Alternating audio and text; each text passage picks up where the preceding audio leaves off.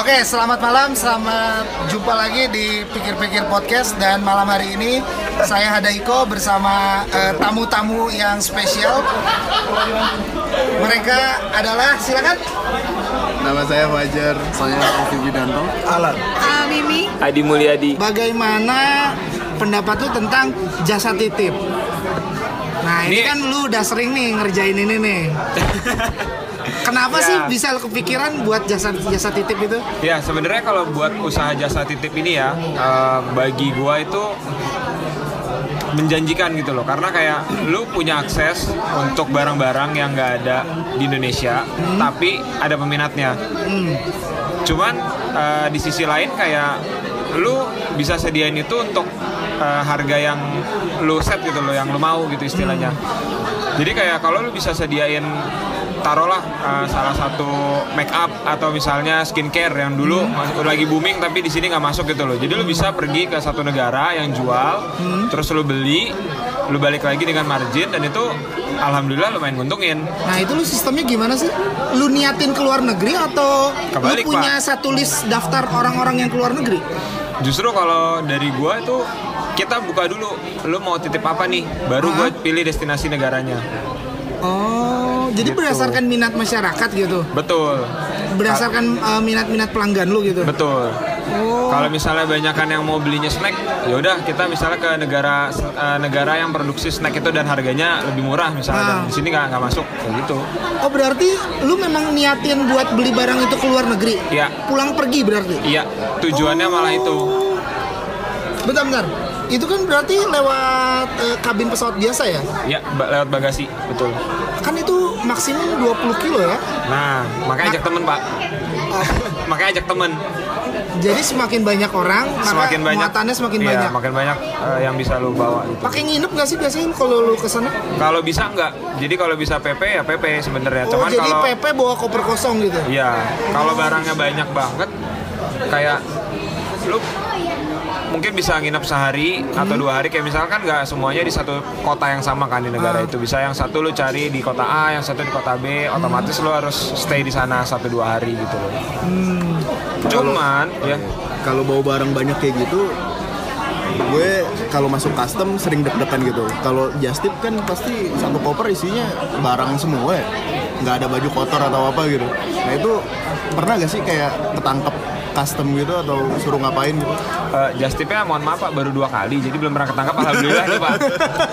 Kalau ke depannya mungkin sebenarnya sih ya ya just tip ini benar kata Fajar sih deg-degan juga karena ini menurut gua ilegal gitu loh. Jadi custom bilang ini kayak lu nggak boleh masukin barang-barang ini tanpa izin kayak gitu. Sedangkan kalau gua dari gua sendiri sebenarnya nggak masalah kalau misalnya gua harus bayar izin. Cuman ya Balik balik, lagi harga. balik lagi barangnya kayak apa dulu? Kalau misalnya kayak snack snack terus gua harus bayar izin juga itu menurut gua kayak prosesnya terlalu lama aja dan harganya jadi nggak bersaing gitu loh. Tapi kalau misalnya udah sekelas elektronik atau kayak handphone kayak gitu worth it worth it aja. Kalau lu bisa bawa dari luar terus lu bayar pajak tuh masih oke sebenarnya. Uh, just tip itu juga mulai uh, mulai tercium oleh negara dan itu juga diusahakan akan dikenakan pajak. ya. Gitu.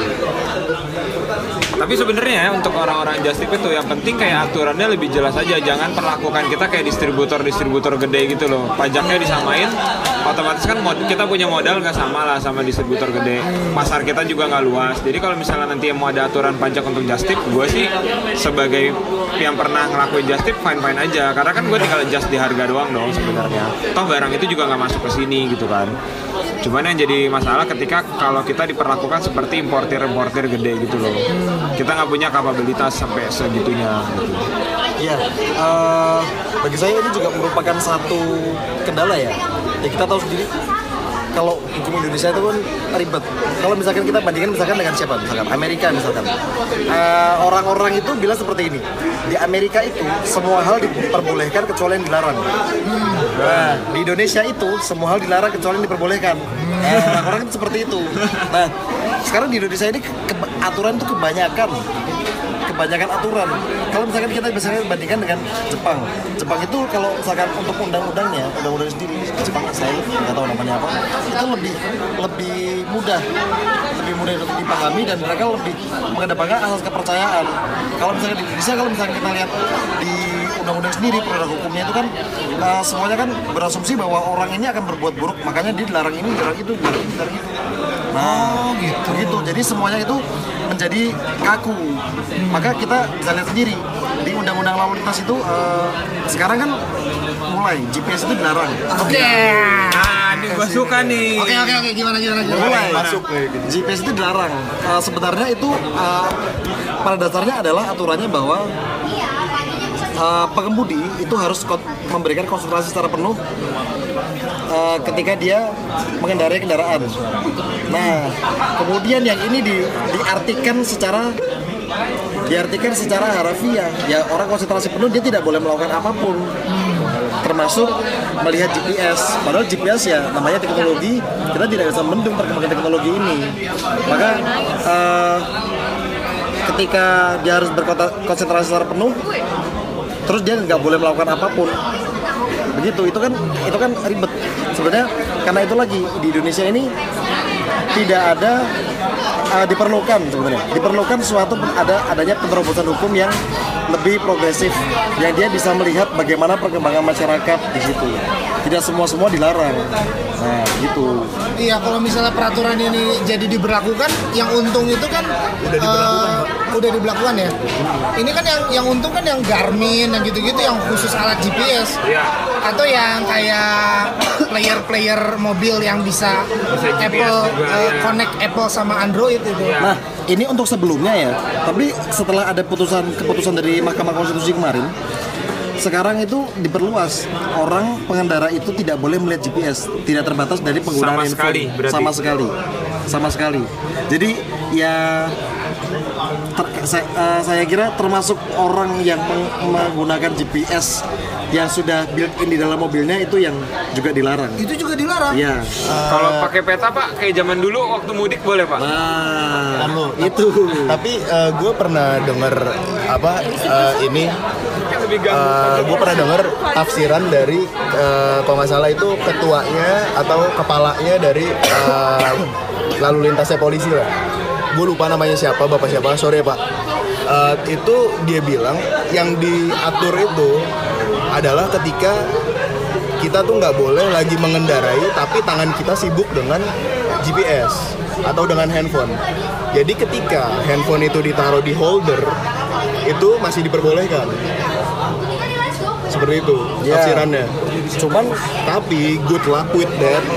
Good luck with arguing with the police in Indonesia. Ya, ketika lo udah diberhentiin, tiba-tiba eh GPS nyala gitu kan? Iya, dan sudah terbukti memang khususnya untuk ini eh, pengendara ojek dan taksi online ini, Ya, tapi kan mereka sudah banyak yang dihentikan gara-gara mereka pakai GPS, meskipun itu di, eh, ditempel di speedometer lah, atau ya, mereka ya. pakai holder, ya mereka tidak pakai dengan tangan sendiri. Tapi teman-teman misalkan itu, gue waktu itu pernah lihat videonya dari Om Fitra Eri ya. Itu dia ngebahas tentang itu. Jadi menurut gue, lu uh, apa mendingan lo save deh tuh lo download lo download videonya di YouTube. Misalkan lo lagi ketahuan mega eh, lagi melihat GPS dan handphone lo di holder di phone, phone holder atau lo nggak lagi megang itu mendingan polisinya lo suruh nonton videonya dulu. Itu soalnya di video itu ada dia ngambil dari kutipan- kutipan-kutipan berita. Itu salah satunya ada statementnya dari si kepala polisi yang lalu lintas itu Ya perkembangannya kita lihat aja nanti, begitu kan? Iya. Eh, kita kan berharap ya hukum jangan terlalu kaku sama teknologi lah. Iya. Kan kalau dari eh, pihak perhubungan sendiri, mereka sedang mulai merancang peraturan eh, untuk penggunaan GPS sendiri. Entah itu nantinya pengendara harus berhenti terlebih dahulu, misalnya eh, minggir dulu nih, pinggir jalan, atau eh, atau nanti penumpangnya yang melihat GPS bukan dia, bukan pengendaranya. karena kayak terkesan bertolak belakang dengan semangat industri 4.0 Iya, jadi kalau dikorek-korek itu kayak jadi teori konspirasi ya. Siapa yang diuntungkan, siapa yang dirugikan, siapa yang ditargetkan, siapa yang mau disingkat. Ya, Atau ini kali Google kurang bayar pajaknya kurang gede kali ya. mungkin. Cuman nggak tahu sih berita kan kemarin Google sempat udah dikejar pajaknya dan akhirnya bayar, meskipun nggak tahu sudah lama atau belum. Nah sebenarnya saya lihat itu ini eh, kenapa eh, jadi terlalu kaku ya orang-orang yang memutuskan ini kan Iya, mereka tidak pernah nyetir sendiri setuju Ah, iya. Ya, mereka nggak perlu tahu jalan mereka tinggal duduk manis aja di belakang Jadi nggak tahu susahnya kalau kita Iya, harus nyari betul. jalan di Jakarta atau nyari alternatif jalan yang nggak macet di Jakarta. Eh, bayangin loh berapa banyak toko-toko kecil yang ngandelin eh, GoFood sama GrabFood untuk nganterin produk-produk mereka. Itu bisa tewas bertumbangan kan gara-gara Iya, peraturan betul. ini. Betul. Ya supir-supir atau abang-abang gojek itu juga bakalan susah untuk narik. Akhirnya dia akhirnya jadi kayak ojek pangkalan lagi di situ-situ aja dong bisanya karena taunya daerah situ doang dong. Ketika Iya. dia udah ganti daerah buta, ya udah nggak bisa ngandelin GPS kayak sekarang lagi kan. Iya. Yaudah, eh, itu aja dari kita. Makasih banyak atas waktunya. Sampai ketemu di episode lainnya.